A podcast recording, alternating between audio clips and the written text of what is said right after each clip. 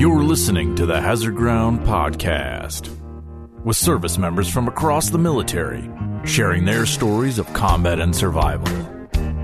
And now, here's your host, Mark Zinno.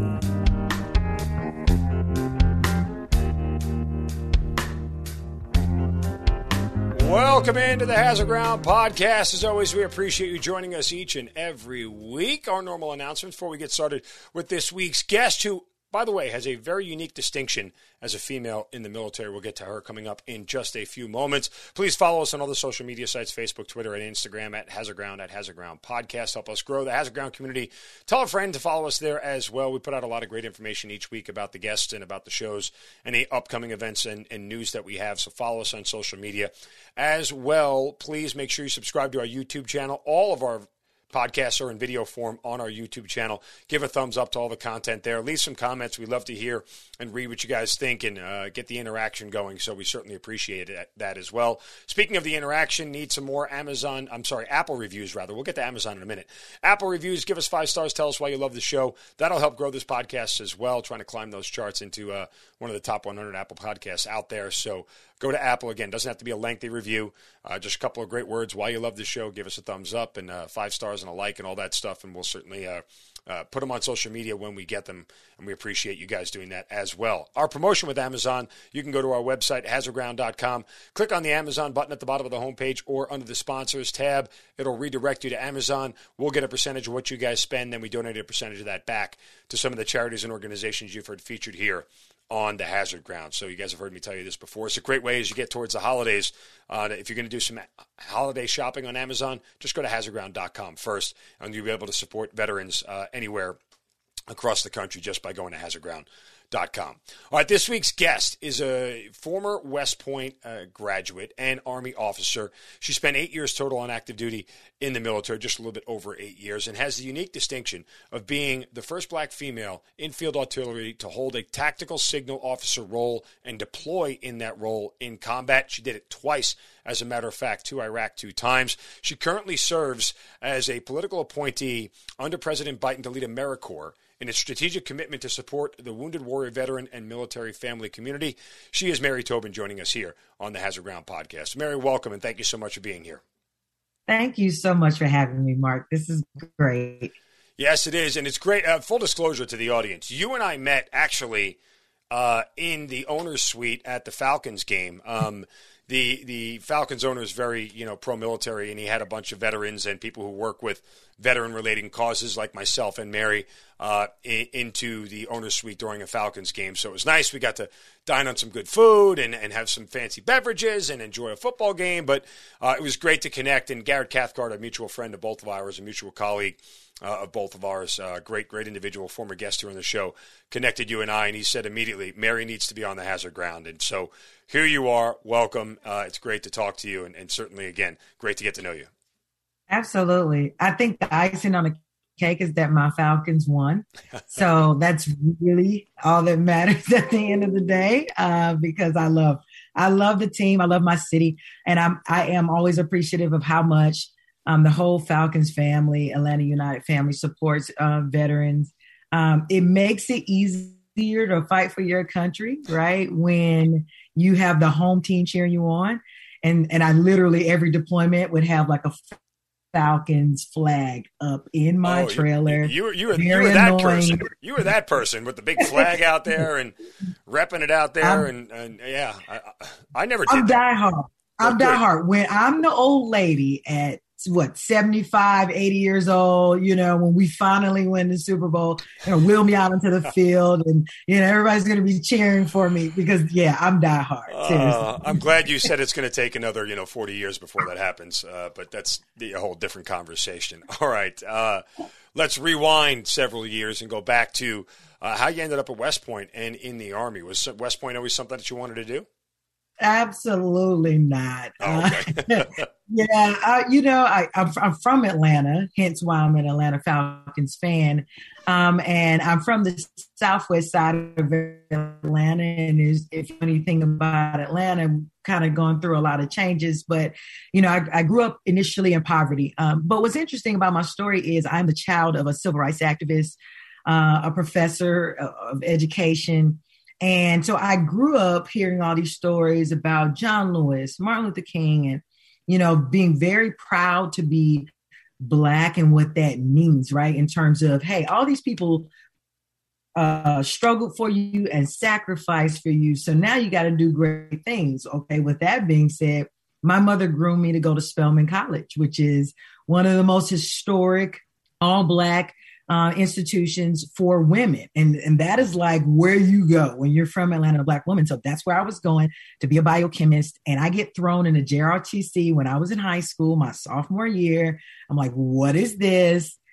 Come home, sign a waiver, just get me out of the class. And my mother, who had um, recently married my stepfather, who I would find out is a Korean War veteran, he decided that it was a good idea to not stay in jail. Um, and I wound up staying in JROTC, and the head of JROTC was this gentleman um, by the name of Lieutenant Colonel Nicholas J. Burke. Um, white guy, silver hair, stony blue eyes, Vietnam veteran who had said constantly that the greatest leaders he met in the army were black men who didn't have any access to becoming officers. So when he got out of the army, he decided to go into urban schools and expose black kids to the opportunities that the military held. Um, he put a uniform on me, told me all I had to do was make sure it was straight and I get to tell people what to do. I took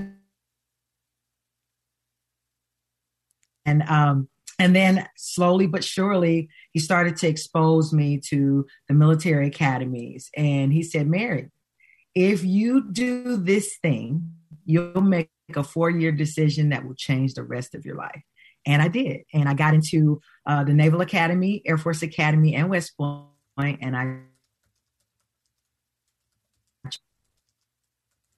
That's amazing. Uh, that's that's incredible. You know, I, when you think back to this individual who came into your school, um, you know, I'm sure your first reaction to seeing the person was probably a little bit, you know, standoffish or at least you know reserved back. When when when you started to hear the whole spiel, um, was it something that you were still skeptical of? Did you buy in immediately, or or were you, were you still you know looking at it as a white guy in a black neighborhood in a black school? Trying to tell black kids what to do with their future, or were you kind of just buying into what he was selling immediately?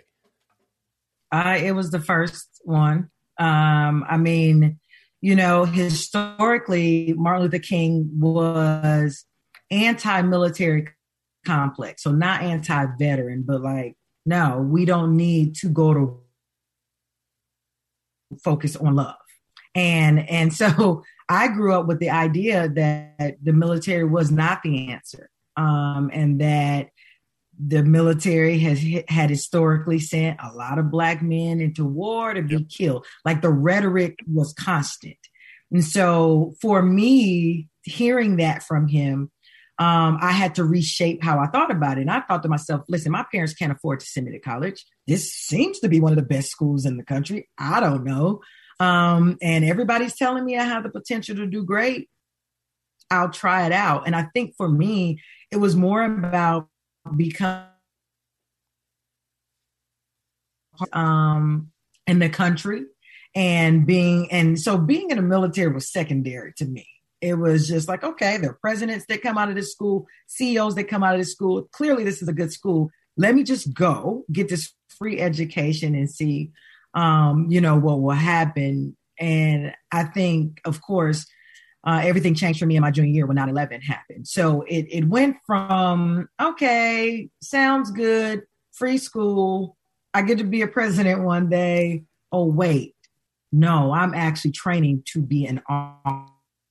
all right, so you're getting set to be an officer. You have all this sort of fervor and excitement and everything else, which I think is great. Uh, but you did mention 9/11 happens, uh, and that is a dramatic shift, not only for you know uh, people who chose to serve, but obviously a dramatic shift in where your head is about the decision that you made. So, did you have at that point in time? You're halfway through this West Point experience. Are you now thinking you made a bad decision? Did you want out? Did you try to reverse course? How did you react? You know what's so interesting about uh, that particular question and about 9 11 at the time was, you know, I, I think I had a complete awareness that I was in this elite school designed to train me to be a leader of men and women, right? Our nation's sons and, and daughters. But up until then, it was just kind of like, okay, th- this will this will be a part of the career. I'll get to go cool places, Korea, Germany. Um, I might go to Bosnia. I might train in South America. Um, but at the end of the day, it never entered into my mind that war was a possibility. Crazy because we literally study war every single year at West Point. So I knew how to be an officer at war, but it, it hadn't really clicked. 9 11 happens. And I think one of the most, uh, and it stays with me till to this day, you know, West Point is about 50 ish miles uh, outside of the city. Right. And so you could actually go up to the top of my barracks, um, Pershing barracks, and I could see the smoke billowing, billowing up from the city. And there was also um, uh, now a friend of mine by the name of Joe Quinn who lost his brother. Yep. I'm sure you you know Joe. Joe is a well. former guest here on the show. Yeah. Um, and I could I can recall people talking about him and that kind of last interaction with his brother and what his brother meant to him.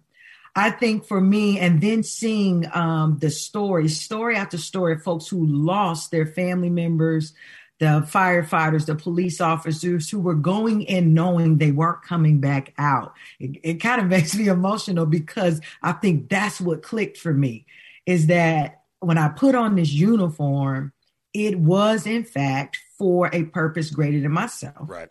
And then if there weren't people willing to do that, right, to serve, to fight, and even to die um, for each other, then um, what is this whole American experience or experiment even for? And I, so for me, that clicked. And all of a sudden, I became patriotic. And this person who was just focused on school, um, you know, focused on having a great experience, and even so, even more focused on making my mama proud because of the sacrifices she made for me in her life. And now became, you know what, I want to make my country proud. And I got to tell you, Mark, that was not as well received in in in my community. It was like, wait, wait, wait, we get it, get a free education, man. But what do you mean you love America?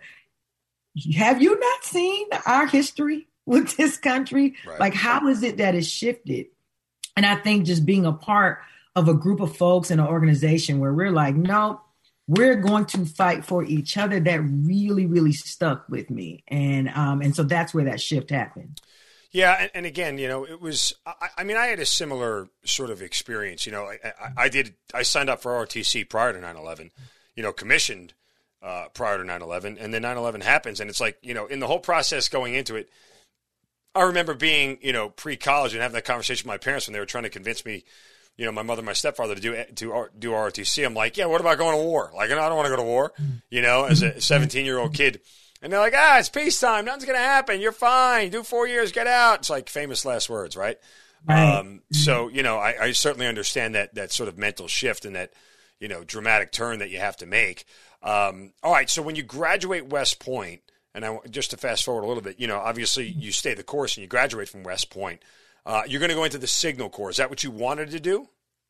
Yeah. So remember that shift. I um, at the time, women could not officially go into combat arms. Right. Now there were there were women who happened on it right um, beforehand. There were women who were in air defense artillery um, prior to to them. But in terms of being allowed to branch into combat arms, we were not. And I, I, I, I remember sophomore year, we're doing a lot of training exercises, being exposed to all the branches. We go to Fort Knox. I get in a tank. I'm like, yes, this is what I want to do with my life. You know, I'm like yelling at the gunner. And then I get back to school and then we start talking about our branches.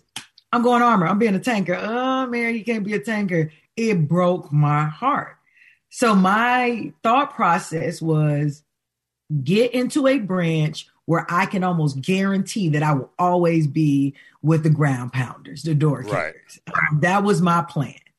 And and and so I branched signal. I was one of two women in my class who branched signal.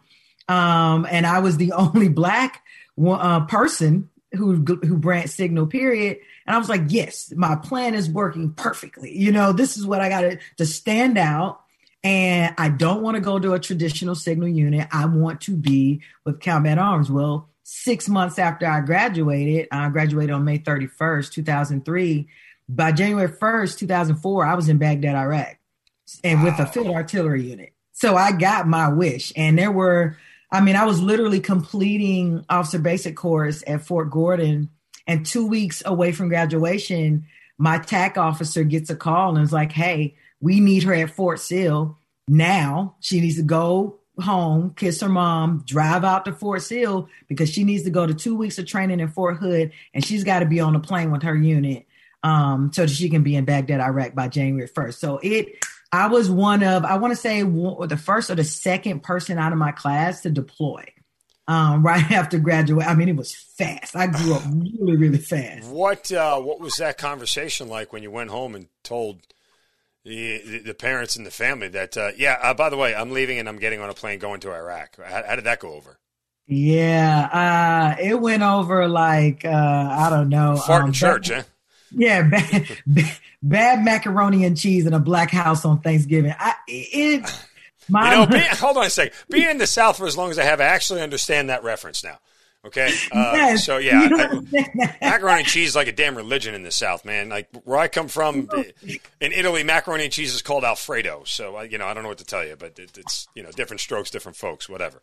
Oh no! When I finally brought my macaroni, when it was accepted as like a burnt offering to Thanksgiving yeah. a few years ago, and everyone blessed it, it was like, oh yes, I am now a full member of my family. But yeah, my mother cried. Uh, you know, she tried to figure out ways to get me out of it. I mean, literally tried calling my the like Fort Sill, the commander. Oh yeah, that always goes over well. like mom doesn't work that way. Yeah. In fact, you're probably making it worse. Um, when mom says, "Well, why can't they send somebody else?" right. oh, absolutely. There are um, a lot of um, somebody else's. Yeah, we're all going. absolutely. I was like, yeah, me and all the somebody else's are going together. Um, my my stepfather, who I told you was a Korean War veteran, yeah. you know, he just locked in. You know, just keep your head on the swivel, take care of your men. You know, just very much like, nope, I know you're scared, but I don't care. Let's lock in. Let me tell you what war is about. And he had never spoken about his time right. in war right. ever. Um, and so all of a sudden he's opening up, and my mom's looking at him like, I didn't know this about you. And now everything he's saying makes sense.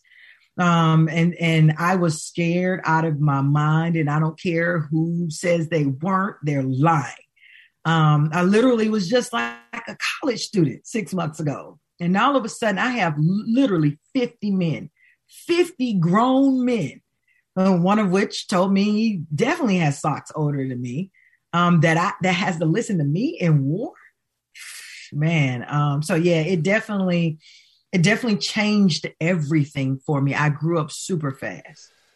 All right. So when you get to Iraq, uh, do you fully understand your mission? Because look, anybody who's been to the basic course, was it BOLC for you, or is it still OBC back then? Still OBC. Okay, I'm good. Old, yeah, yeah, there we go. OBC. All right. Uh, anybody who's been to the basic course knows that there is a wide gap between what you get at the basic course for training and what actually goes on on the ground.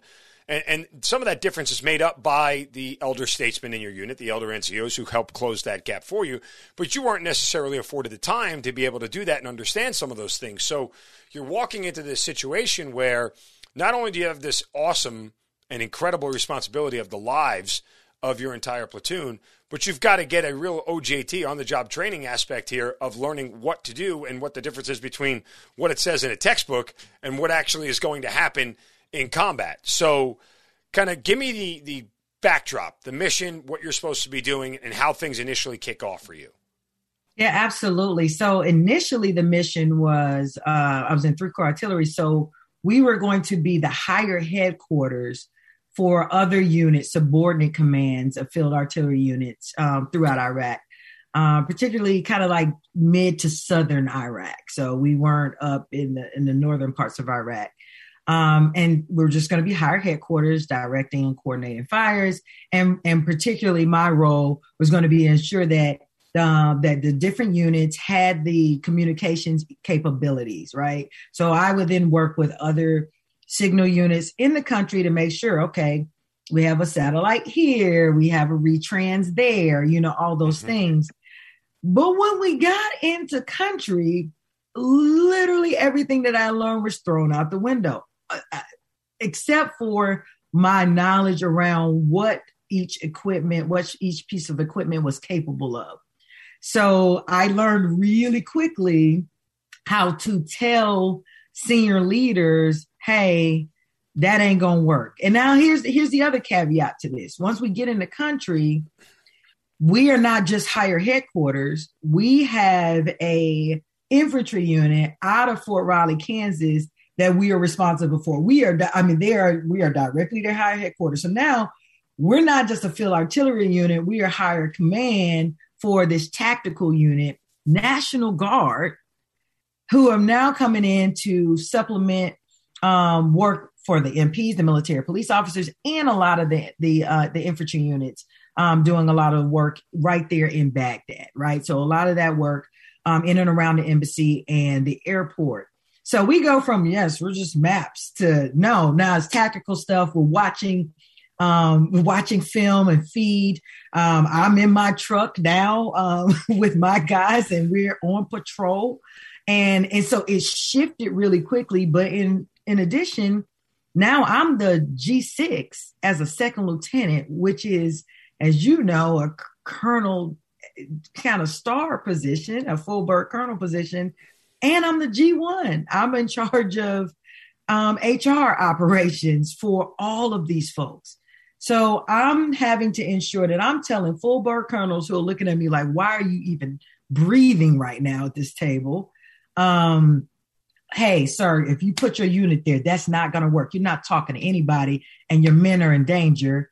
To also, I'm staying up all night long watching the list of casualties so that I can inform different units of what's coming and helping walk units through that and soldiers through that really difficult process. As a 23 year old second lieutenant, I mean, the pressure was on. And I, I couldn't help but thinking, man, that somebody has to be crazy. Like, why are you putting that? Why are you giving me that responsibility? That's how I grew up, right? Like, that's how I grew up really fast as a leader.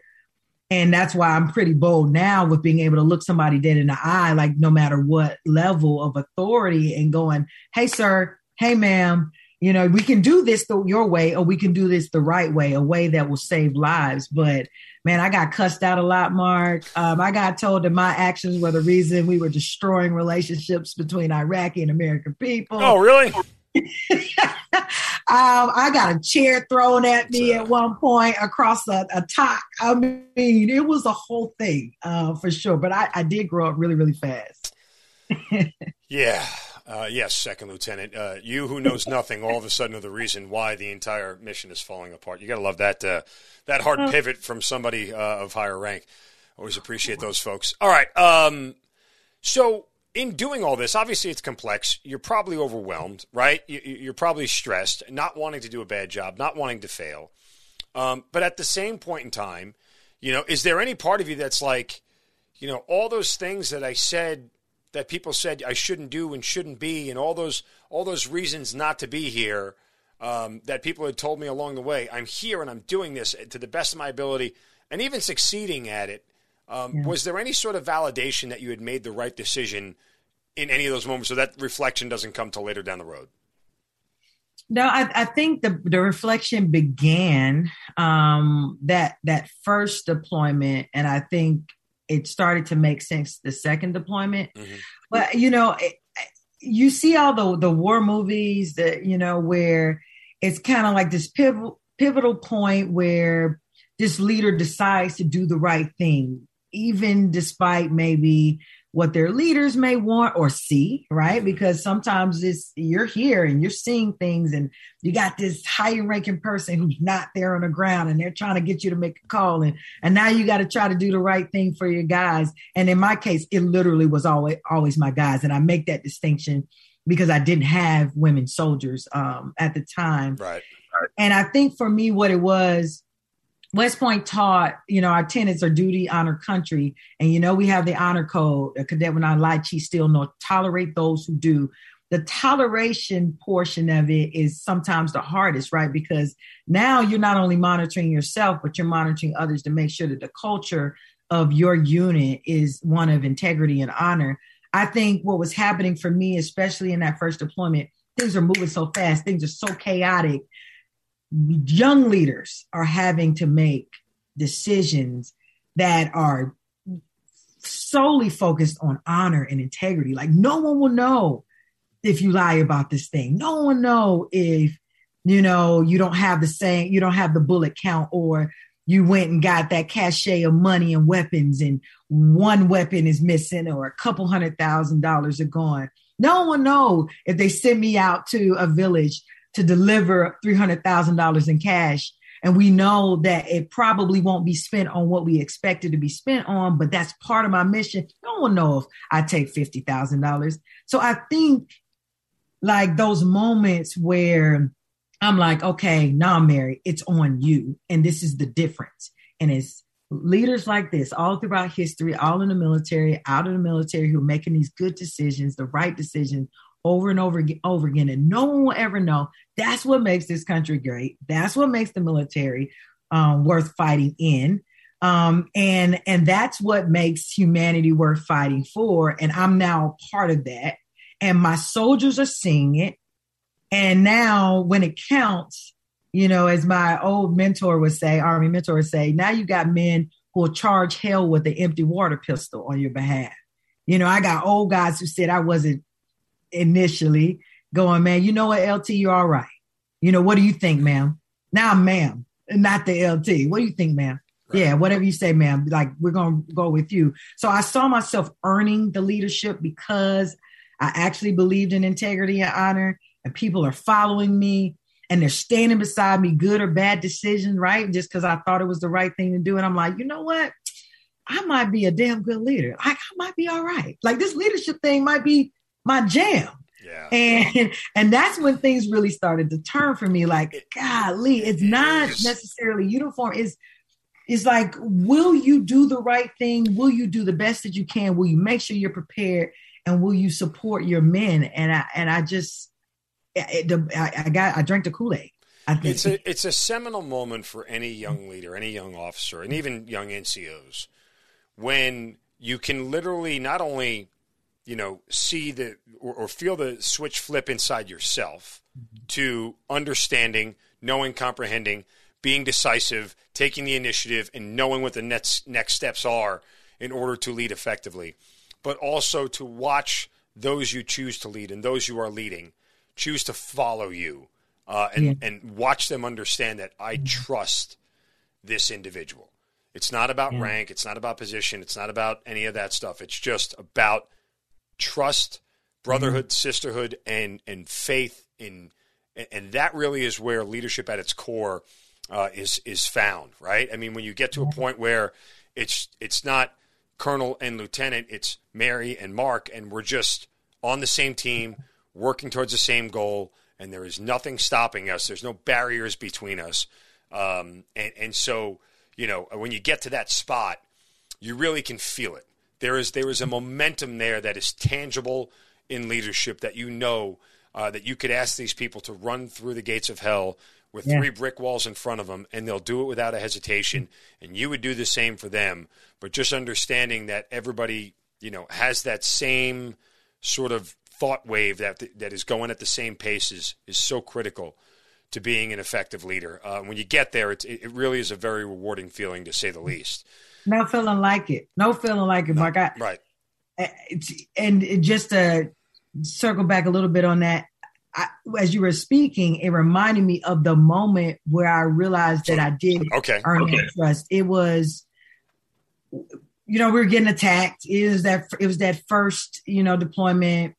Um, we, you know, we our forces had captured Saddam Hussein but we were still holding him. He hadn't gone to trial yet, and he was located right next to where, um, you know, my my operating base was. And so we got attacked a lot because his folks weren't happy with us.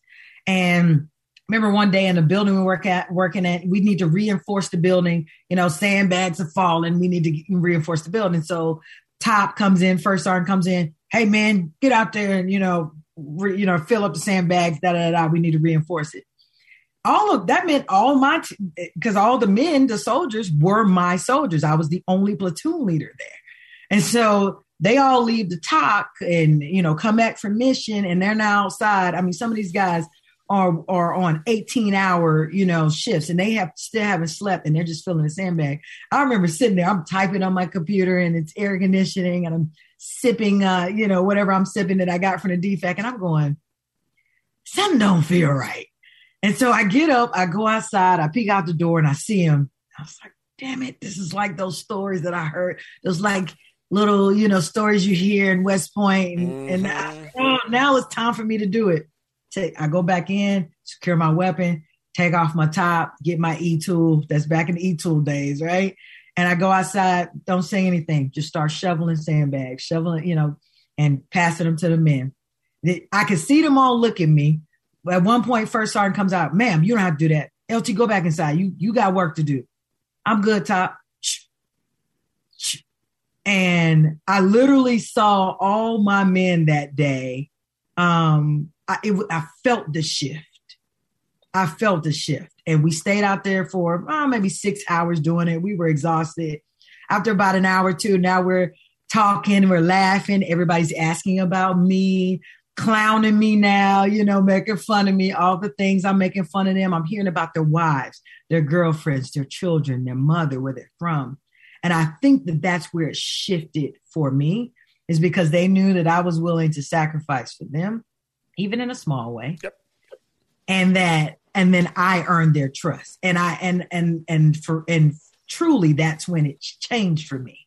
I was just like, no, I served them the, as they serve the country. The price of leadership is self-sacrifice. Yes. And you could have stayed in the air conditioning, you could have typed away, you could have had a valid reason for doing a variety of other things that were necessary and needed. Yeah. But self-sacrifice, go out there, fill some sandbags, and it goes an incredibly long, long way. I wanted mm-hmm. to ask you. You know, you mentioned a moment ago that you're looking at a casualty list and you're seeing what's going on, and you have to deal the part of notifying people and everything else. For somebody who is scared to walk into combat naturally, which again, I was scared too. It's not, no one's afraid to say it, or shouldn't be afraid to say it. That said, um, is there part of you in the back of your head that is doing all this, going, you know, uh, yeah, I don't want to end up on this list. And, uh, you know, like, yeah, this is more than I'm willing to handle at 23 years old. Yeah. Uh, I think it was the first time I saw one of my West Point classmates name. Oh, wow. On the casualty list. And I saw it before my classmates were notified, you know, so we get, you know, notified via email. And I saw that and I remember getting up from it was late at night. I remember getting up from my desk and just you know put my gear on. I just walked, just went outside and walked, and I was not okay because I'm like, oh, this is not that it wasn't real before because I remember you know um, when I got in country, and this is, and I don't know if any other women who you know in those early days, especially our MPs, our women who were MPs who were in the thick of it early and often. Um, I had to fight to go on patrol with my guys. Right. The and, and I, I mean I had to fight. And I remember I I mean I got in a screaming match one day with my major, my S3. I'm like, sir, these are my guys. They're on patrol. I'm preparing these missions. I need to be going out with them. And it came down to it. He said, Mary. And as we call me Mary, I was like, oh, this is real now. He goes, We are not ready to give a folded flag to your mother. It's like the guys are not ready. We we've not served with women before. We don't know how to do that. And and so I had that screaming match the same week that my classmate, my first classmate, um, was killed in action. And after that, I remember coming in the next day and I was like, I don't give a damn what you're ready for. This is what I signed up for. And I am not going to allow my men to keep going out of the wire um, with their leader, their lieutenant still at the desk. I'm not doing that anymore. And so I, I literally had to, I, I remember him saying, You're not going anywhere. I put on a gear. I told my guys, mount up. And we just left. And I'm like, I am clearly being court-martialed when I get back. Like this is not gonna go well. But damn it, if I'm gonna go out, then let me go out, you know, hard, right? Go big or go home. And um, you know, of, of of of course that that wasn't just like bravado, like let me get shot at just to say I got shot at. No, it was just like the sacrifice, knowing that my classmate who had a wife, he got married right after West Point, was never coming home, and somebody was going to give him a folded flag. What made me any better?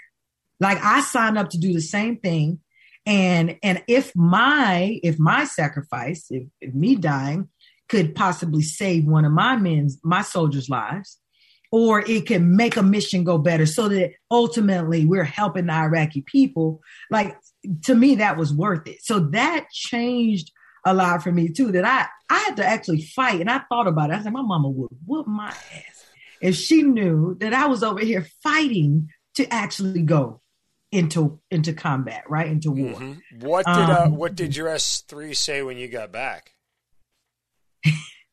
he he's an interesting guy, but he um he told me he said, and it surprised me. He said, "I understand why you did what you did." He was like, "Next time, let's just figure it out." He's like, "You're not going out all the time, damn it. We actually need your ass here." That's what he said. I was like, "Sir, I get it." Yeah, and he did. I was a G6 and a G1. I mean, there was clearly things I had to do strategically. Sure. I said, I said, but sir, I'm the platoon leader. I gotta be with my man. And he said, I get it. Let, let's just figure this out. And that was the first time that I heard he was soft, he was soft spoken with me. He was kind and he got it. Um, I will, I do have to also say that he was a guy who just was not wanting to go out the wire. He never tried to go out. And I get it. I mean, he had a big family. I guess he was like, ah, I'm not risking that. And he was a hell of an S3 too. I'm not gonna lie. I'm not gonna just foo foo all over the guy, but you know, in my mind, we're here for war. You're a field artillery officer. Get your ass out there. But, you know, it's, you know, everybody had different motivations.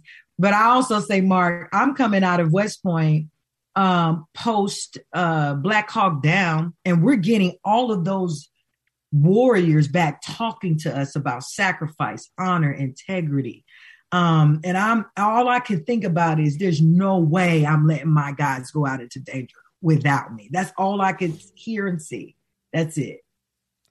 What else comes of that first deployment of note? I mean, what, what, where, where, yeah. you know, outside of missions and things of that nature, do you lose any folks within your particular platoon or in, within your company? I mean, uh, obviously, again, handling those two roles is a massive assignment. So uh, I know it's hard to encapsulate, you know, another ten or eleven months in, in, in a very short time, but uh, give it your best shot.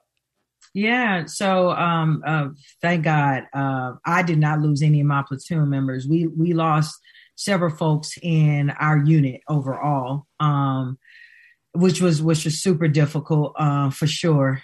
Um, and and I had to manage that piece. I so that was of note. I think also of note. Um, uh, my my unit received a, the combat action badge while there because of an incident that directly impacted me. Uh, I mean, obviously, God wanted me to come back. Uh, a one a one one five five mortar round hit right outside of my trailer, so I wasn't even outside the wire, and it was unexploded. Um, now, did it smush my trailer like a, a sardine can? Throw me around. I was injured. Um, no, no Purple Heart. Um, I found out that I was later banged up, tore ACL, MCL, bunch of stuff. Um, that's uh, concussion. So that's pre TBI understanding that that stuff was kind of messing us up. Um, but I stuck it out because I had my man. I was like, no, I'm not leaving. Wrap it up, do what I got to do, and yeah. we're going to stay. So that that also stuck out for me. Um, and and just it, I, I would also say, you know, w- without getting too graphic, you know, we worked with some really good Iraqi people there, and um, and a mother and daughter uh, were killed in a direct attack for working with us. And my guys were on site trying to save their lives. And so, you know, imagine, you know, these guys coming back in the TOC and the uniform is covered, you know, with, with human remains and they're in shock. And so having to walk my guy, I'm 23 years old and I got the guy's 37, 40, 45 years old.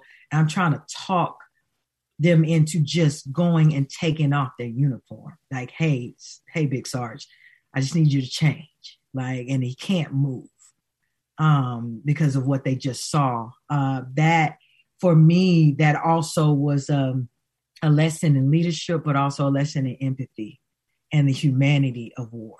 And um, and that those images really stay with me. Um, the loss stays with me. Packing up, you know, a guy's belongings where his whole squad is just hovering, looking at me because I got to pack this up and I got to send it back to his mom. Um, that's that really stays with me. The human side of, of war, I think, I, I, I, sticks with me more than any other lesson that I probably learned. Yeah, yeah. Um, it's uh, you know, those are those are images that sort of burn themselves into your mind and they never go away. Um, and that is the that's the price of combat. Uh, even if nothing happens to you personally, yeah. you know, uh, we've said this a hundred times on the show. No matter what, when you return from combat, whoever you were before is now dead because you're somebody different. You'll never be the same again. The experience itself does not lend to you remaining the same person you were.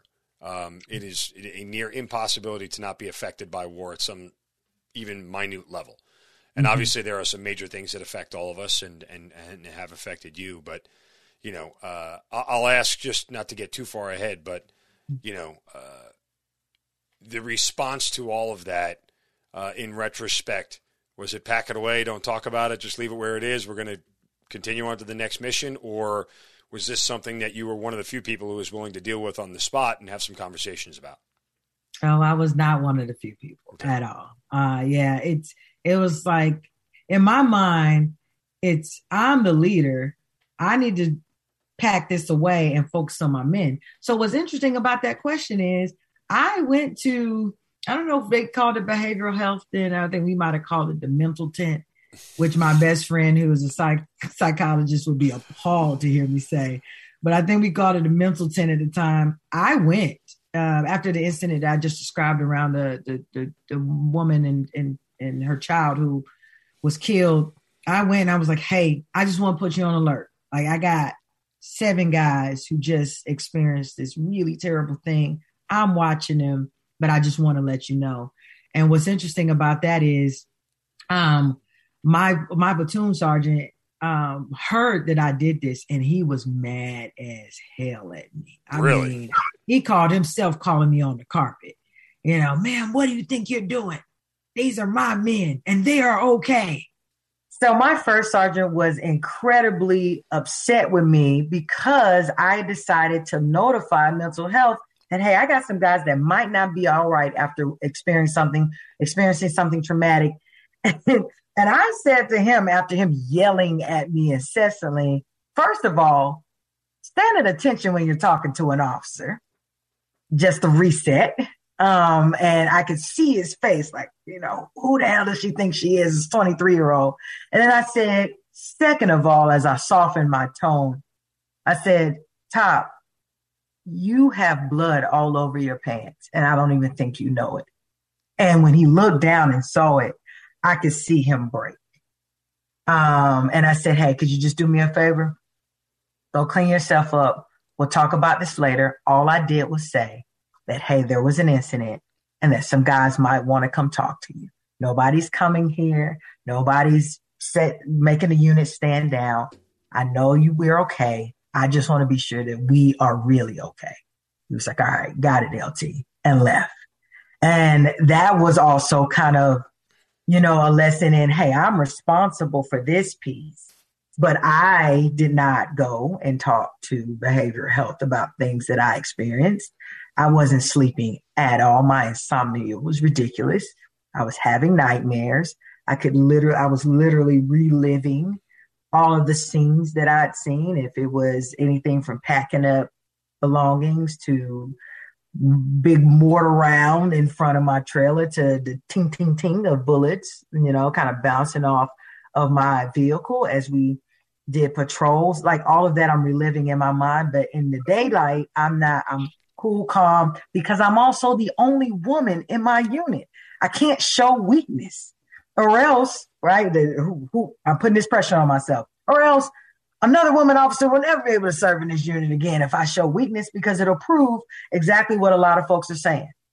Right. And so I was really trying to go out of my way to be this hard ass that was probably unnecessary when, as I said earlier, I'd kind of done the things as an officer to like build the trust and to check those boxes. But in the back of my mind, I'm just like, nope, they can't see weakness in me at all. So with that, you get back from this deployment. Um, you know, you've got the respect and and you know the the sort of uh, leadership uh, of your of your men and your soldiers that are now you know willing and have gone to war with you. Um, once you return, how much different are things back in a garrison environment, which you've never to this point really actually experienced with them? Right.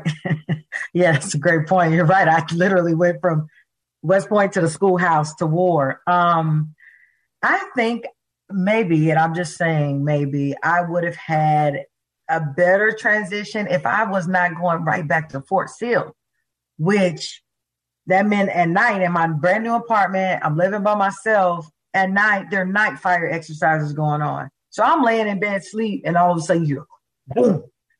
Your mind, your brain is not telling you that you're back home. Right. So I can't tell you how many nights I would hear that roll out of my bed under the bed. And I'm breathing hard, covering my head. It would take me 15, 20 minutes before I realized I was at home. I'm like, man, why am I feeling carpet? Like, and and I think probably after like the third or fourth month of that, I said, I am not okay. So I did what what any officer would do. I got dressed up like Inspector Gadget. I mean, literally, I put on a brown trench coat a hat, some glasses, and went to behavioral health. I was literally the only black woman officer on Fort Sill at the time. Everyone knew what car drove. They knew what I looked like. So I called myself sneaking up to behavioral health um, and dressed like Inspector Gadget. And I remember going in, and I mean, I felt just, you know, I'm so insecure. I'm like paranoid. I'm looking around and I they immediately get me in because I'm like within that six month window of returning home. And the the the doctor at the time wasn't even making eye contact with me. You know, he's asking me questions, he's writing things down, immediately prescribes me Prozac. And I'm like, what the hell? You know, that's not what I came here for. I came here because I can't stop rolling under my bed when I hear loud booms. I can't stop seeing things that I saw. I need help processing that processing that. Like I don't, I didn't come here to be drugged up because I'm also an officer man. I can't be, you know. So in my mind, I'm just like, no, it's gonna make me drugged up. I'm not gonna be effective. And oh, by the way, right? I'm not one of those crazies, right? I'm not suicidal. I, you know, so I had also kind of put it this spectrum, made the spectrum of needing help. I just need to talk to somebody or tell somebody this, and maybe they'll tell me to breathe and do yoga. I didn't come here for the medication, the mental medication. And oh, by the way, I was up to be an aide for my general. An aide, can you imagine that? Like I'm a woman aide in the field artillery, and I can't have him knowing that I'm in. I'm I'm now being seen by behavioral health. So I took the pills, walked out, literally threw them in the trash right outside the building, took the jacket off, went back to work. It would take me another five or six years before things got so bad um, where I knew, okay, I, I, gotta, I gotta get help, regardless of my status, my my rank, and my authority. I need to get help. Did you have your second deployment before that that happened? Yep, it was my second deployment. Um, it, my second deployment. Now I'm a senior captain, and you know I don't have to go out the wire. Um, and I'm making these decisions, and you know coffee cup and hand on the hip in the top, right? That kind of life. Um, but I remember though, still, uh, it was it was one particular day. I'm walking back from the hangar because at this point I'm in a combat aviation brigade. I'm walking back from the hangar, um, back to my trailer where I lived, and we we get incoming. Some rockets start to come in on our location, and everybody instinctively, what do you do? You run to the bunker. I froze and all of my soldiers and people who were with me said I froze. They were yelling at me, and it was like I was. It's almost like I had cement boots. Nothing they said. Like I wasn't blinking. I wasn't moving. I wasn't respond, responding to sound. And finally, one of my guys literally kind of like, you know, put his shoulder in my stomach and just kind of threw me over and, and ran to the bunker and just sat me down. And they said I stayed like that for another 30 minutes. Like it, it wasn't like I was even there. And that's, eh, you know, that's when I'm like, God, man, I remember the old guys talking about this stare, um, you know, and, and how you can kind of go there in your mind and not see anything else. And I will, and I always talk about that particular incident because it wasn't when I was outside of the wire getting shot at or doing something heroic. I'm literally just walking back to go sleep and we get attacked and I could not move. And I knew when I came back from that deployment that I needed, I really needed help. I did. Were you worried at that point in time after that whole thing had happened? I mean, obviously you finished out the deployment, right? Were uh-huh, you worried about your own ability to finish the deployment after that after that incident happened? I was because my because some of my my soldiers had seen that, mm-hmm. and so in my mind, I'm thinking uh, they probably lost confidence in me now and my ability to make decisions. So I will say that that did I think that hurt my confidence as a leader for the remainder of that deployment. I'm sure it did. I get even as I talk to you about it, I'm thinking of thinking about it how I started deferring more to my senior NCO, my senior enlisted um, guy for decisions. You know, he's looking at me like, man, what are you talking about? You do this in your sleep. Yeah, you know what the right thing to do. I'm like, yeah, but I just want to check. You know, we got folks out there, lives depending on us. It did impact my confidence because I didn't know what to do with it. I didn't know how to process that that hacked. I mean, I I didn't feel bad. I felt great. I mean, I think I was going to get a cup of coffee too. I was like, let me put the stuff down and I'm gonna go to Green Bean, get a coffee. You know, try to find some sense of normalcy in war. Um, and here I am just walking and boom, and I'm like, man, I couldn't even control my own body. Um, and so I, I definitely think that that preyed on my what I thought was my leadership competence and ability. I thought I was a damn good leader um, up until that point, and and that and that really broke me down a little bit. How much uh, after this deployment are you still having the whole? I mean, obviously you're cognizant that things aren't right, but um, you're still being weighed down, and I don't know if weighed down is a fair term, but being weighed down by being black, being female, being in combat arms, and all this, and trying to kind of uphold this invisible standard for others, especially other black females who would follow behind you. Um, you, you have this extra added thing that you're you're carrying mm. along with it. How much was that ultimately a roadblock for you ultimately getting help? It was the roadblock. I, I think your question is is so insightful, uh, and it's only now post army, post military, that I can say that with confidence and certainty that that was the roadblock for me. It's show no weakness uh, because there are women and black officers coming behind me, black women officers coming behind me, and if I make one mistake, that's going that might take away an opportunity, whether that was true or not.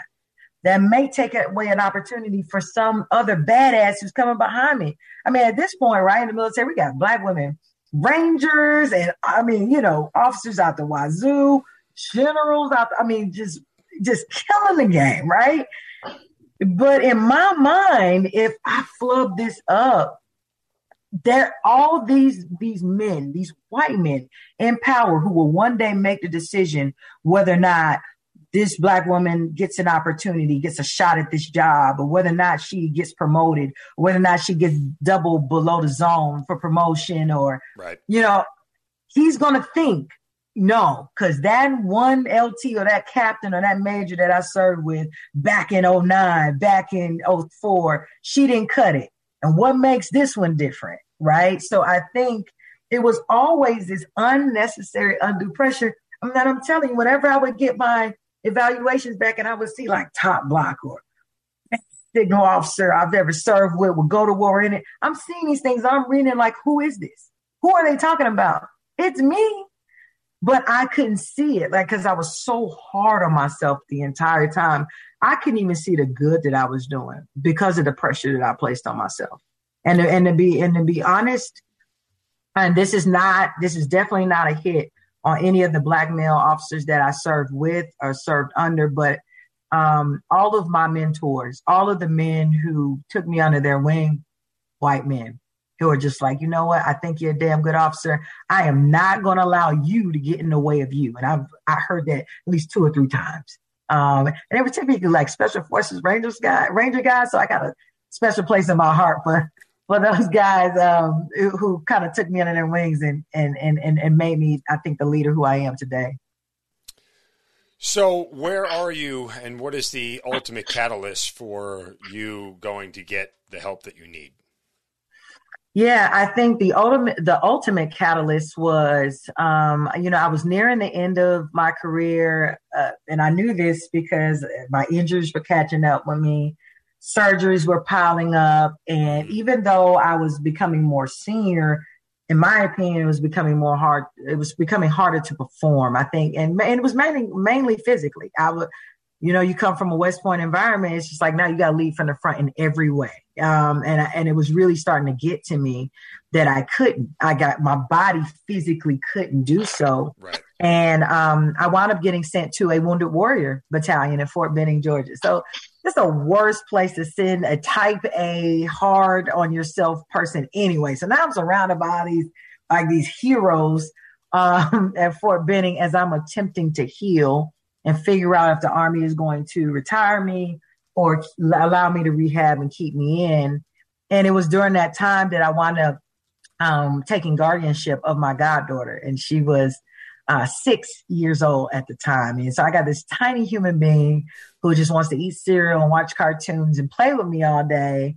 And here I am struggling with whether or not I even want to live uh, because my sense of purpose was tied um, not only to being an army officer, but just to this sense of uh, sacrifice and wanting my life to be worth something because all the folks that I lost, I didn't want their sacrifice to be in vain. So I was really struggling with just even living. Uh, and I did have suicidal ideations. And I remember uh, this is the first time I've ever told this story out loud. I remember um, one particular night I had written out kind of my goodbye letter, and I'd taken all the medicine and pills that they had given me, and I kind of combined them and you know put the pills like on a napkin on my bedside and I put my baby girl to bed, you know, kissed her and um, go in the bedroom and I'm in the I'm in my bed sobbing because the letter's right there and the pills are right there. And I'm like, this is it. Like she is better off because I I mean I was I felt angry a lot of times. I'm apologizing to the seven year old for my outburst. She doesn't deserve this, this treatment. And I'm thinking my mother's worried about me all the time. She doesn't deserve that. My best friends, I'm like, surely the world will be better without me. And I'm laying there and I'm getting, I'm literally getting ready to grab the pills, just start taking them. And my goddaughter, um, for the first time, she never done this before because she loved her home bed, and her home room. She comes into my room. It's like maybe 11:30 midnight. She's sleepy, so she has her, her stuffed animal with her. And she climbs into my bed and she just lays on my chest. She gives me a kiss. Good night, Manny. That was my nickname. Good night, Manny. And I held her and I sobbed silently because she doesn't know. this makes me emotional. She doesn't know to this day that she saved my life. And I said that I would, she's 18 now. And I said that I would tell this story to her soon. Um, I've never told her the story, but it was like after that night, is I said, yeah, Mary, that you, you got to go talk to somebody. And I, I went on base the next day, went to behavioral health, and I said, Hey, I'm thinking about hurting myself. Um, and uh, I'm responsible for a tiny human being who deserves a really great life. Can you help me? And that that was the start of my journey. Well, thank you for sharing that. That's uh, yeah. that's incredible, and God bless your goddaughter for saving your life. Yeah, uh, certainly uh, she's the guardian angel you never knew you needed or, or, or yes. wanted, and, and uh, we're, we're, all glad that you're, you're still here because of her. So uh, I hope you do share that story with her. I hope she knows how precious it is, and uh, you know that those those critical moments are. Uh, and thankfully, it wasn't a delay, right? Because we've heard yeah. too many stories where it just delays the inevitable. Thankfully, yeah. it was it was enough for you to be uh, to have the wherewithal to, to walk in and go get help the very next moment that that was available. Because a lot of times, again, many many people have chosen to put that child back to bed and continue on the path yeah. of, what we you know you could say is least resistance, which is checking out and saying I'll see you later. Um, but you know, God bless you, God bless her, and thank you for still being here, and thank you for having the strength and the courage uh, to fight on and, and still be part of this because your story is more valuable with you alive than it would be if you were ever gone. Uh, and the Thank fact you. that you're here Thank to you tell for it, uh, that. the fact that you're here to tell it uh, says says the world about you. Um, so as you start this story, th- this journey, um, and you go to behavioral health, what do you what do you start to recognize about all of this that you went through? Like a- a- as you start digging into the boxes of everything you packed away, what are you starting to pull out that you didn't realize was there? Yeah, you know, I, I love that question so much because the first thing I recognized was I had a lot of insecurity around my service, um, especially as it pertained to more specifically being a woman than necessarily my race. Um, and I think it's because I started out that journey in combat arms with people kind of, you know, wondering, uh, is she is she ready? Should she be here? I've never served with a woman. And, and the reason I say that is because man, I, I want to believe that this gentleman has saved lives. I do. But when I sat down for my first appointment with him, the first thing he asked me is, You're a woman. Why would you want to be in the military? And I'm thinking to myself, Why are you working here on Fort Benning? Like, I don't understand. Um, and, and, and he made me so angry, it stunned me into silence. But I got to tell you, Mark, I literally I, I I tried to swipe everything off his desk. Like I said, nothing back to him. I just I stood up, swiped, got my stuff, and I walked out. Like it wasn't even a yelling match. I know. I was thinking to myself, he is going to call security. I'm not making it out of this building. Um, my and then so then I said, okay, maybe it was. I know it's, er, it's people are still learning about women in combat. People are still trying to get over that old stuff. I'm not mad. I've been breaking barriers since I came into this thing. Who cares? I'll just find somebody else. So then I requested a woman. This woman then said next, Mary, you know, I really respect people who serve in the military. I just, women, I just don't think women should go to war. I mean, I mean, these are like my first two experiences. So I was like, you know what? Like I'm being real frank, I see why people are just like F it, and I'm just gonna do what I'm gonna do anyway. You know what I mean? Because I'm just like no one, no one gets it, no one cares. And I, what I then began to do is I think um, I tried to find peace or make sense of things in my faith community. Um, I really just dive deep into the church. Um, I am a, an ordained minister. I don't serve in that capacity right now. Um, but at the time, it was like, all right, at least I'm finding some type of comfort because that's what was happening. My mind was just so busy. I couldn't find, I couldn't make it stop thinking about the things that I experienced and I seen. And I think church and singing and serving folks and teaching Bible study gave me a release for a while. And I will also say, um, the particular churches that I was a part of, because this is not every church, um, did not support therapy. And so I was being taught that, you know, you need to believe God for your healing. And, and if, if you are dealing with nightmares and suicidal ideations, it's because you're not praying hard enough. So now I got folks who are working to support the army that I love who are telling me that as a woman that I should not have even served.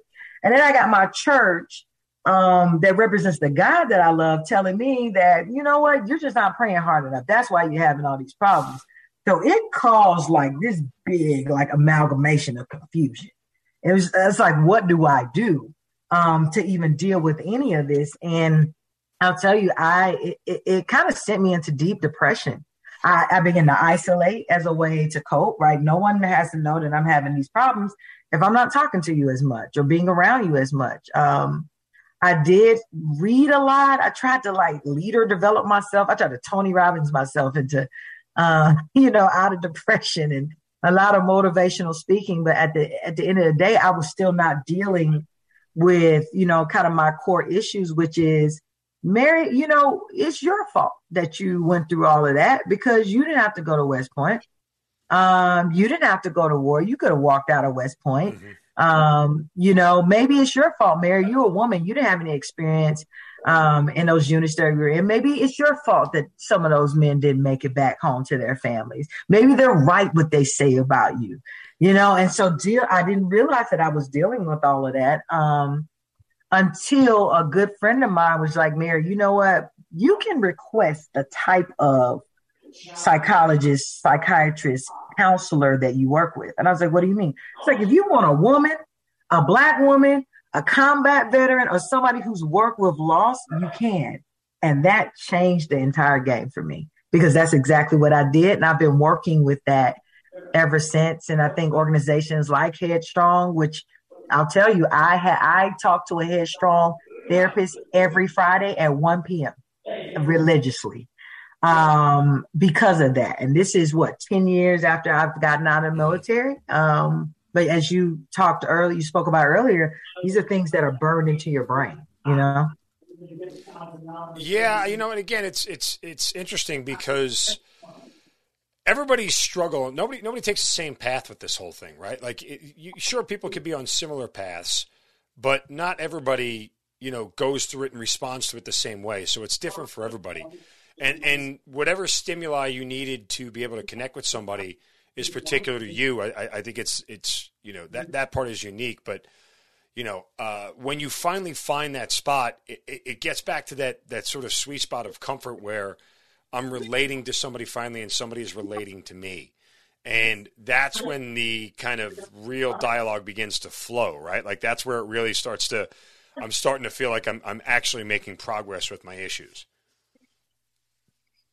Absolutely, and I and I think that's what allowed me to be able to begin to talk through all of that. You know, I, is first of all, someone made me feel like um, all of the things that I was feeling was normal. Mm-hmm. Um, nor, and normal in the sense of war is not normal.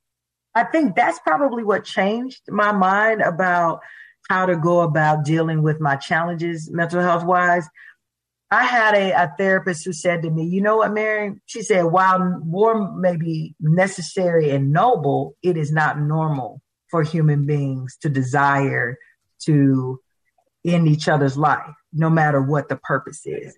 I don't know why that helped me the way it did, because I think I thought that the further I got away from the military, like war, the actual war. So even when I was in garrison, I think not being actively in war, right? On a mission, trying to help somebody, save somebody, make somebody's life better, make a country or a place a better place to live for the people there.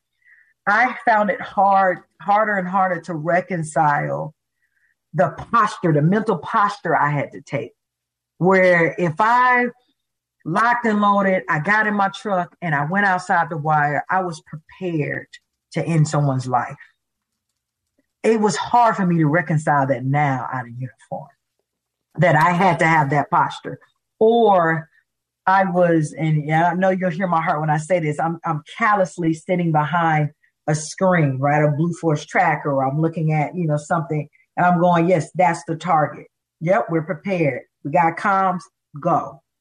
Like, you know, and I'm making a decision that may or may not end lives. And I think the further and further away I got from being in the moment of the mission, I'm just like, I felt like a monster in a lot of ways. And I'm just like, but I'm a good person. I know the missions were righteous.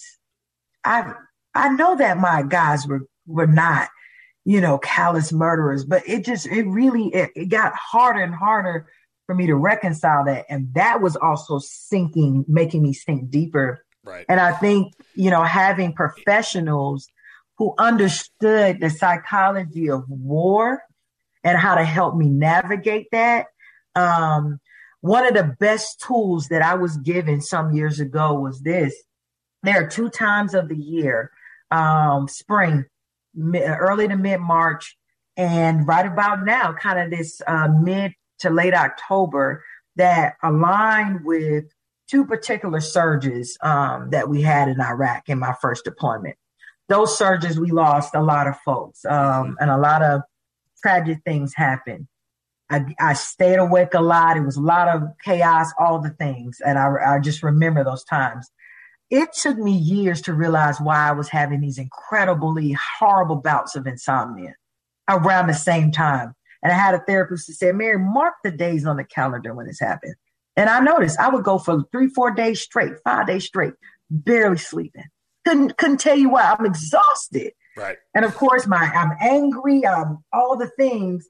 And it's probably about the second or third year, I was like, that's it. It was really horrible times for me when I was deployed. And that's why I'm able to now tell my family, family members or friends when this is coming up. I was like, ah, I feel it coming. Hey, my mood gets whatever or hey, I'm going to be taking some sleeping pills. I'm going to bed at eight uh, so I can wake up and be effective. But that really, really helps because I may never get over that. That I may have deal with that until the day that I die, but I'm able to manage it now, and I feel more normal now than I ever have because I can manage that, but I can also communicate it to the people I love. Yeah, and it's look the the self doubt is is probably one of the toughest hurdles to clear. Where you, you have to do the like you said before. Wait, I'm a good person, right? I think I'm a good person, but am I a good person? And you start to get in this vicious cycle of, well, I want to be a good person, but right now I'm not, but I am, and I don't know how to be, and you know it, that part um, can become consuming, and it certainly can overtake you, and you can be on the wrong side of it, which leads to many a bad thing. Um, yeah. So, you know, that part I think is one of the toughest ones to that that we deal with in overcoming all this, because everything that you thought that you did right, now you're questioning because it led you to the spot where you're in, right? Yeah. Um, yeah. It, it led you to being in this position. Sure, I made the right decision in battle, but okay, bad things still happened, and guess what? You know, sure, I did the right thing in protecting all my soldiers, but you know, I still have all these things from it. So did I really do it right? You know, I mean, you start to try to find minutia and, and yeah. try to find ways that you were wrong to validate your thinking that you're not as good of a person as you think you are. So I think it's worthy that you acknowledge that because I think that part is really, really important. Um, and, and, and getting that back is never easy. Um, right. And the problem is, is we we can only get it back out of uniform, but yet we can't dissociate how to do that because the only way to mm-hmm. atone for things that happen in uniform is to do it in uniform. And for those people who mm-hmm. have left the service, they don't get another crack at it, right? You can right. kick ass in your civilian job all the way and do everything right. That doesn't make up for anything that went on on the battlefield because those people weren't there with you. You're not doing it with them, and they aren't the ones bearing the brunt or don't have to bear the brunt of what had gone on in that situation. So there's this mental disconnection about what really or or how you can really make up for the things that you felt that you got wrong. Um, yeah. Because we can't yeah. hit a rewind button. But that's the challenge. That is the that is the so you know. And again, we'll get into your work now, but all the work you're doing now more than makes up for anything that you might have. And I'm not saying you did do anything wrong, but excuse me, anything you might have done wrong because you're paying it forward. You're you're helping others get to the steps that took you so long to get to where they needed to go. But still, we have a hard time bridging that gap between those moments and the current moments you're in. Yeah, I, I I used to have a mentor uh, who would say who would say um, the reason why he does so much good in his later years is because he can't remember his 20s or 30s.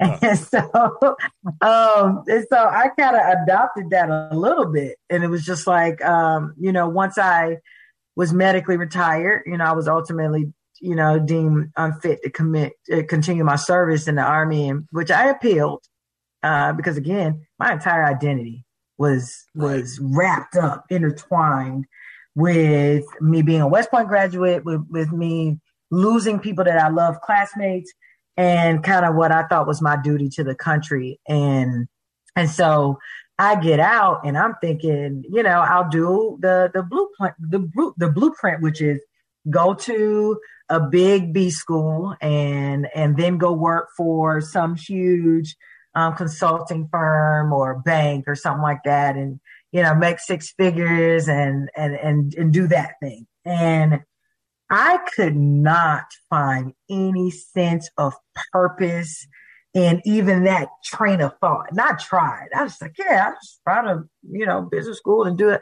It's like, oh, but what for? All they're trying to do is make money. I mean, you know, hindsight is 2020, right? Because I really like money now.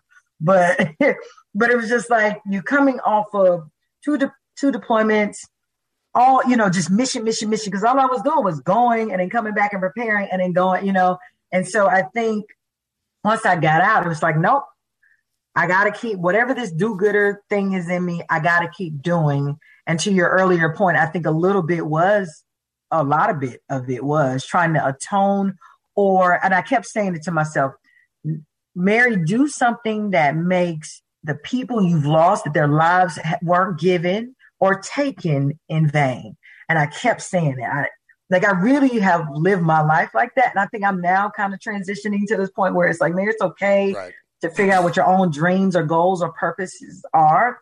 Now, it's still around serving people, but I got to tell you, I made a lot of my earlier choices about, you know, continuing my, you know, to work for the Department of Defense or, you know, work in the federal government or even nonprofit because I wanted to make their lives, their sacrifice worth it. Um, and that, that's come out, th- that has come out in therapy as well. that, that I was living my life for other people for sure. Well, what you're doing now, uh, again, appointed by President Biden to lead AmeriCorps, mm-hmm. uh, which has a commitment to support wounded warrior, veteran, military family communities. Uh, I, I, am always curious um, how you get politically appointed to anything. Uh, I've live by the maxim, and I will probably have this on my t- etched on my tombstone. Quote: I need better friends uh, because I don't have friends who could ever get me politically appointed to anything. Um, but that said, uh, you have better friends than I do, apparently. So, how do you end up being appointed by President Biden? I do have some pretty good friends, but um, can you send them my way, please? Because I'm just I'm just here talking for a living, and nobody's listening to a damn thing I say. Oh well, no, lots of people are listening, and now my friends are your friends, Mark. I good. think uh, you know. I, again, once I came out of the service, it was like, okay, Mary, do the the most good and the best good that you can for as long as you can, and and so I really threw myself into, I would say, particularly nonprofit work. So I first began working on ending homelessness in, in Brooklyn, New York, and working on poverty, right? So I was the upstream person, right? How do you end homelessness or prevent homelessness? Well, you go upstream and you identify, you address the issues that cause homelessness. So unemployment, um, drug addiction, all those things. I worked on it in this amazing community in Brooklyn called Brownsville. Brooklyn, and, the, and those folks will forever have my heart and soul. They're my family. But I treated that role like I was a tactical officer in Iraq. If you go in that community center right now, you'll see I literally set up a TOC. I had screens up. I made a one of the walls a big map. I would have I had the core values and the mission on the wall, and people would I would like quiz my staff like what's the stats today? Like, how many people are unemployed? What are we doing today? I mean, I literally treated it like it was a mission. I actually got tapped by South by Southwest to talk about how I was addressing solving the, the, the issue of poverty. But what I saw was that I could apply everything that I learned, the hard lessons that I learned, the best practices to, to the work to make my communities better. And that work beget other opportunities. Um, I was a chief operations officer for a city agency um, down in Jacksonville, Florida, where we had to support children's programs. So now it's like, oh, I got 10,000 kids, $75 million. How do I get it to the best programs? Again, I created and made it like a mission again. And so I got to see that everything that I thought made me the leader that I was, I didn't have to throw away. And I could actually apply it to making the country that I loved and sacrificed for better. Right. And then I got to do it for the Mission Continues, which um, is an incredible post 9 11 organization devoted to doing what? Working in local communities. So it was like the intersection of everything that I was, everything that I am. And I think from a lot of all that kind of com- com- combination of all of that work, um, the word got around in the in the transitioning administration um, that yeah, you got this veteran out here that also does this community work, national service, and so I got recruited as a combat veteran um, to be an, an advisor to the president and different agencies around how do you best support this this particular community. But I think my strong suit was, and this is what I always demand, that you don't treat us veterans, those who have served, those who are in uniform, um, like we have a problem that you need to solve. We are warriors, we are leaders, we still have lots to offer our country. Um, give us what we have earned and do not take pity for us, but understand that we got a lot left to give. And if you align us in the right spaces and places, we can continue to help make this country a better place. So that's the advocacy that I do every single day. Also, something that's never happened to me. I've never been recruited for anything. That's like pick last in dodgeball. You know, never been recruited. Don't have good friends. I mean, I, you know, I, I, these are phenomenons that I've yet to experience, and I'm I'm over forty, so I better start get moving uh, at some point in time in my life if I want something good to happen. So yeah, uh, great for you. I mean, that's thank you. I mean, listen, it just speaks to, and I, I think Mary, you know, that same second lieutenant who sat in a tank during, you know, uh, during branch day at West Point, who said, "This is what I wanted to do," and then was told he couldn't. Um, and that same, you know, uh, second lieutenant who got commissioned and was told that they couldn't go outside the wire, and that same, you know, individual who had all these things standing in front of her. Um, throughout your entire career, you've just put together a very simple, straightforward plan, put your head down and executed it, uh, mm-hmm. and it's rewarded you time and time again.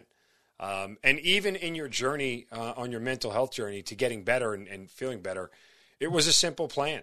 Uh, now, mm-hmm. granted, you know it took a, a, couple of steps to get there and a couple of trials by error and, and, things of that nature, but the plan was always the same: get the help that I need, uh, mm-hmm. and and you were relentless in doing so, and and this has catapulted you into being you know a young girl who uh, wasn't going to be able to go to college and then was going to go to Spelman College and you know be set on this path, um, and now now you have a much wider aperture of what you can affect uh, than possibly you ever imagined. I mean, is that fair to say?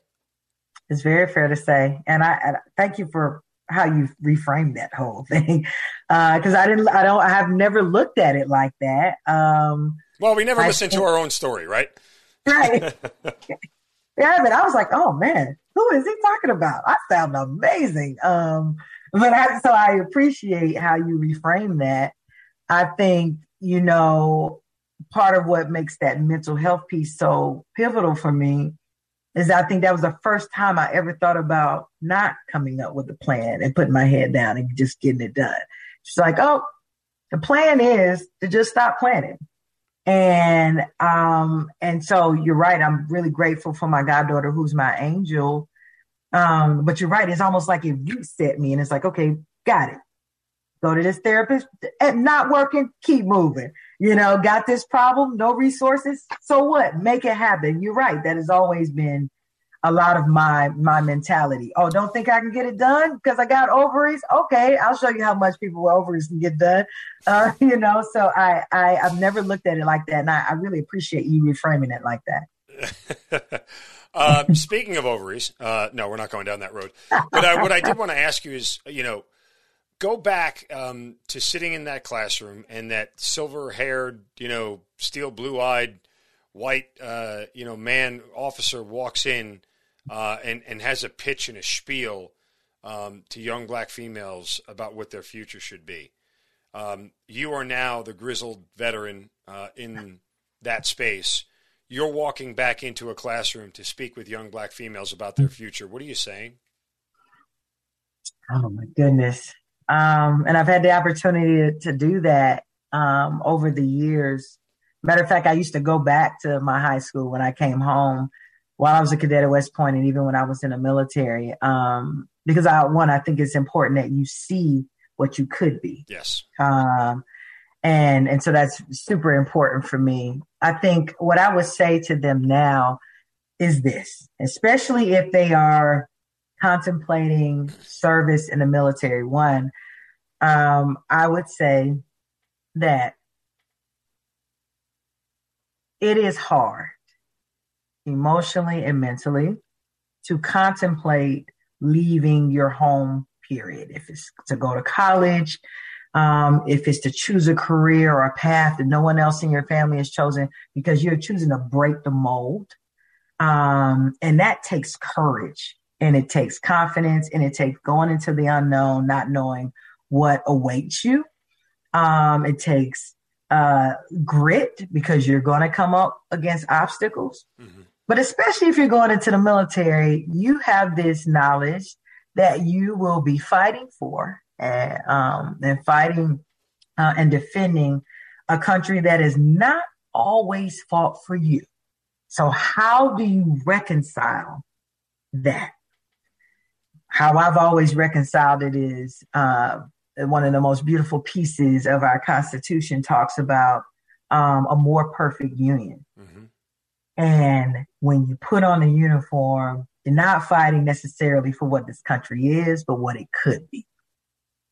And so if you choose to put that uniform on and serve in this country, please understand that not only are you walking in the footsteps of those giants who've come before you, but now you're blazing a new trail that will help make this country a better place for you to live and your kids to live. And that takes courage. That takes bravery. That takes doing something that no one else in your family has ever done, and it is worth it because it makes you a different person, it makes you a different woman, and it makes you a better leader. And so that's what I try to instill because there is no sense in beating around the bush and not calling out the elephant in the room, if you will, which is um, the experience for Black Americans in this country is different. And, um, but I do believe that it is worth it only because I know that no other woman will ever have that experience that I had when I first went into those field artillery units because I've been there before they they're used to it now. They don't have to worry wonder where I'm gonna whether she's gonna use the bathroom or if she can get the job done. Because there are women who are field artillery rangers and sappers serving in our country, our country's greatest army every single day. And no one's blinking an eye. And I'd like to believe that I was a part of that story. I'm not sure, but I like to believe that I was a part of that story. So I just say to them, give it a shot.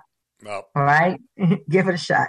No one ever knows they're blazing a trail until it's already done. So I think Indeed. you qualify uh, for that, to say the least. Uh, listen, if you guys want to go volunteer with AmeriCorps, you can do so. AmeriCorps.gov. Um, there are ways to get in touch with whatever AmeriCorps is doing locally in your area. Uh, obviously, you know, Mary, there's a there's a ton of work to do, and I think AmeriCorps mm-hmm. and, and, President Biden have found the right person because there's a plan somewhere, and it, it's being executed on a daily basis. It's just uh, been been the, the hallmark of your entire career, both in and out of uniform. So uh, it was a pleasure to get to talk with you at the Falcons game. I'm glad they won for you. Uh, yes. I, I, didn't have a dog in the fight. I didn't care.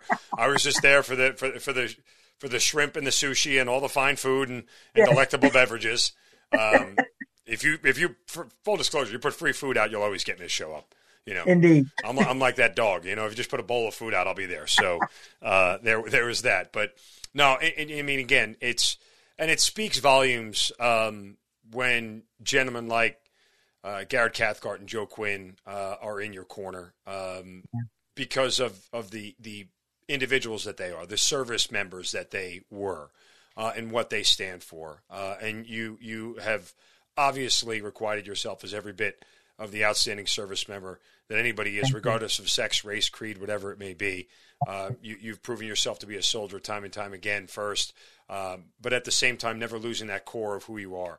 Uh, and being from Atlanta and a black female and growing up in that environment uh, is never going to be far from who you are, and it shouldn't be. It's part of what made you strong. It's part of what made you resilient. It's part of what made you tough, and, and those are all redeeming qualities that we want all of our soldiers to have.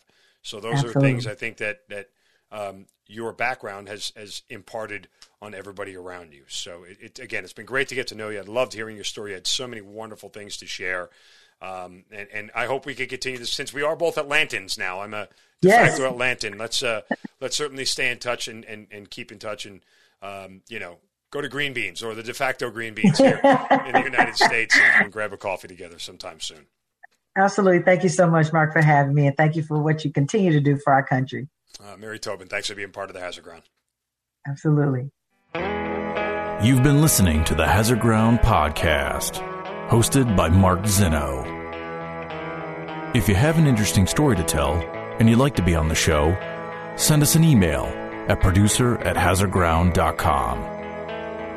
And if you like the show, don't forget to subscribe, rate, and review on Apple Podcasts. Thanks for listening.